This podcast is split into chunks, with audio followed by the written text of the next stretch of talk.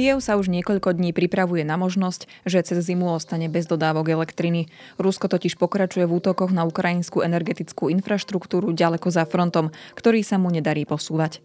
Jednou z možností je tiež evakuácia troch miliónov obyvateľov hlavného mesta. Kievský magistrát plánuje v meste zriadiť tisíc vykurovaných úkrytov, ktoré zároveň poslúžia ako bunkre. Obyvatelia hlavného mesta si robia zásoby vody, s nestabilnými dodávkami elektriny je to však komplikovanejšie. Vítajte pri ukrajinskom slovenskom spravodaji. Súhrne toho najpodstatnejšieho, čo sa za uplynulý týždeň udialo vo vojne na Ukrajine. Ja som Ľubica Melcerová, správy pripravil Matúš Krčmárik. Na boisku v posledných dňoch k zásadným posunom nedošlo. Ukrajinci sa ešte nepokúsili získať späť Kherson ani ďalšie Rusmi obsadené mesta na východe krajiny. Správy o stratách na ľudských životoch však prichádzajú z ruskej strany. Vojenskí blogeri na Telegrame napísali, že ruská armáda stratila viac ako 300 vojakov zo 155. brigády vojenskej pechoty, ktorá má svoju základňu na pobreží Tichého oceánu. Zomreli alebo boli zranení. Hlavný veliteľ ruského vojenského štábu Valery Gerasimov už oznámil, že smrť vojakov prešetrí nezávislá vojenská komisia. Ukrajinský prezident Volodymyr Zelenský v pravidelnom príhovore povedal, že armáde jeho krajiny sa darí vytláčať ruských okupantov čoraz viac na východ. Východný Donbass je miesto najkrvavejších bitiek, zomierajú tam stovky ľudí denne, zdôraznil Zelenský. Počas týždňa sa v amerických médiách objavovali informácie, že Washington spúšťa istú formu rokovaní s Moskvou, o ktorých verejne neinformuje. Za prezidenta Joea Bidena podľa týchto správ rokuje jeho poradca pre národnú bezpečnosť Jake Sullivan. Ten na zasadnutí ekonomického klubu v New Yorku povedal len to, že sa snažia, aby komunikačné linky s Kremľom naďalej fungovali. Robíme, čo je nevyhnutné, aby sme si vyjasnili možné nedorozumenia a znížili tým hrozbu katastrofy, čo by zo sebou prinieslo možné použitie jadrových zbraní, cituje ho Guardian. Podľa zdrojov CNN tiež zástupcovia americkej vlády presviečali ukrajinských predstaviteľov, aby dali najavo, že sú otvorení rokovaniam s Ruskom. Sme pripravení rokovať s Ruskom, ale s iným prezidentom, ako je Vladimír Putin, povedal v októbri ukrajinský prezident Volodymyr Zelenský. Na toto reagovala ruská strana ústami prezidentského hovorcu Dmitria Peskova s tým, že Rusi sú otvorení rokovaniam, ale nevidia na to v súčasnosti možnosť. Poradca prezidenta Zelenského Michailo Podoliak tvrdí, že Američania na Kiev netlačia. O miery by sa podľa neho malo rokovať až potom, ako Rusi opustia územia, ktoré okupujú od roku 2014, teda časti Donbasu aj Krymský polostrov. Američania podľa neho berú Ukrajincov ako rovnocenných partnerov a žiadnym spôsobom na nich netlačia.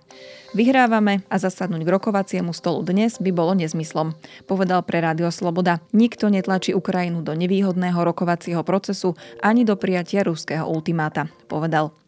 Tvrdí, že ruské návrhy na prímerie sú len dočasné a Moskva ich využije na doplnenie zásob svojej armády a potom prednesie rovnaké ultimátum. Američania majú podľa neho záujem na víťazstve Ukrajiny, lebo to ďalším diktátorom vo svete ukáže, že aj keď napadnú iný štát, ostáva v platnosti medzinárodné právo. Ďalším dôvodom podľa neho je to, že Američania investovali už príliš veľa zdrojov na to, aby nechali Ukrajinu zvíťaziť.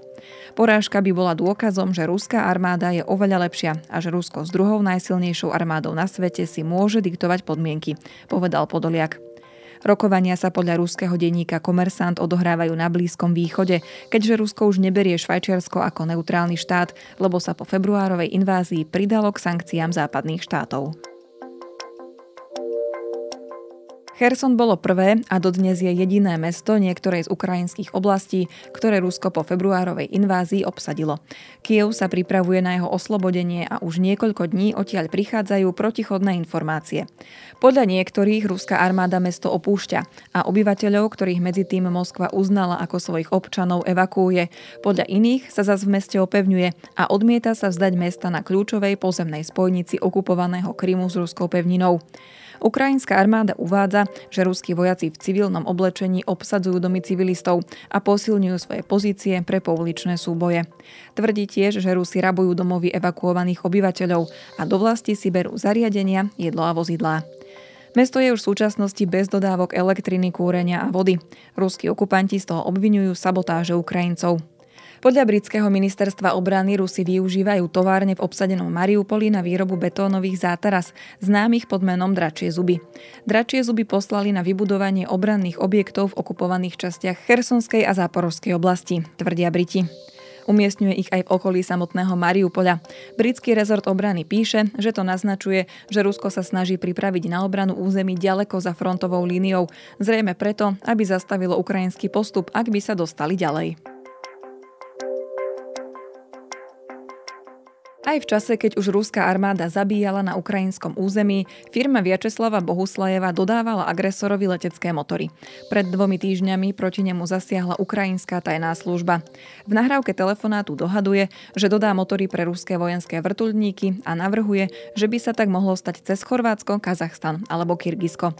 Bohuslajevová firma Motor Sič sa ocitla medzi piatimi spoločnosťami, ktoré vláda v Kieve v rámci stanného práva odobrala ich majiteľom. Všetci z nich boli v minulosti na Ukrajine vyšetrovaní, podľa vládnych zdrojov sa im neskôr firmy vrátia. Ukrajinská vláda možno škodí sama sebe, hovorí pre Kyiv Independent editor štátom vlastneného média Enterprises Weekly. Čoraz viac spoločností sa ocitá pod kontrolou štátu v čase vojny, keď rozhodnutia vznikajú priamo v Kieve. Musíme byť veľmi opatrní, aby sme sa neposúvali smerom k sovietskej ekonomike, hovorí. Na dnes je to z ukrajinského spravodaja všetko. Počujeme sa opäť o týždeň.